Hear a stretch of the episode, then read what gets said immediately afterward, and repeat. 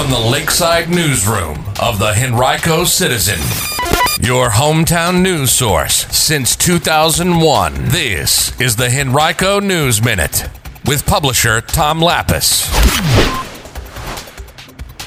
A deadly start to the new year in Henrico, and what to do with your kids' unwanted gadgets. We'll have details about both of those stories and more in today's Henrico News Minute for Thursday, January 2nd, 2020. It's brought to you today by BNW Builders. And now for the news. Well, it was a violent beginning to the new year in one Varina neighborhood. A 24 year old man is dead after an accidental shooting there happened at about 4:30 a.m. It took place in the 1400 block of Southbury Avenue, not far from the intersection of Newmarket Road and Osborne Turnpike near the Richmond City line. Police found Jay Sean Brooks suffering from a gunshot wound, and he died at a hospital shortly thereafter. Another 24 year old, Savion Tyler, is charged with involuntary manslaughter in the incident. And another Henrico man faces the same charge in a separate shooting death that occurred in Richmond just minutes into the new year. 25 year old Mateen Johnson is charged in the death of 28 year old Latia Hood. That happened in the 2500 block of North Avenue in the city. Now, Richmond police have not said whether the shooting was the result of celebratory gunfire or not, but a witness told NBC 12 that someone with a pistol was firing shots into the air. An apartment fire in Henrico's West End displaced residents of four apartments on New Year's Eve.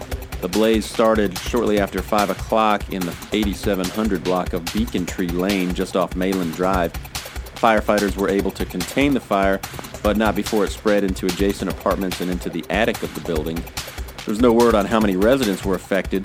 The fire marshal's office continues to investigate the cause of the blaze. Tonight from 7 to 8:30 at the Tuckahoe Library, the Henrico Community Authors Showcase, a program that connects writers and readers in the community, will take place. Helene Hannon will share her book The Goldilocks Venture. The program is free and continues the second Monday and every Thursday of the month at different Henrico libraries.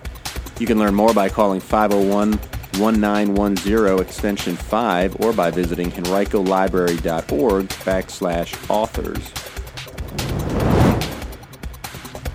Well, if your house is being overrun by toys and gadgets that your kids no longer use, especially now that they've got new ones for Christmas or Hanukkah, take them down to Libby Mill Library from 1 to 5 on Friday. The library will host a junk swap for teens.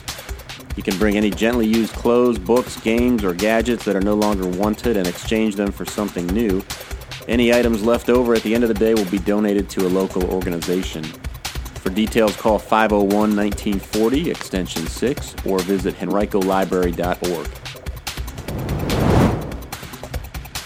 Today's Henrico News Minute has been brought to you by BNW Builders. Whether you need windows, siding, roofing, a deck, or maybe even a screened porch, BNW Builders can do it all. BNW Builders was chosen as one of the top remodeling companies in the country by Remodeling Magazine.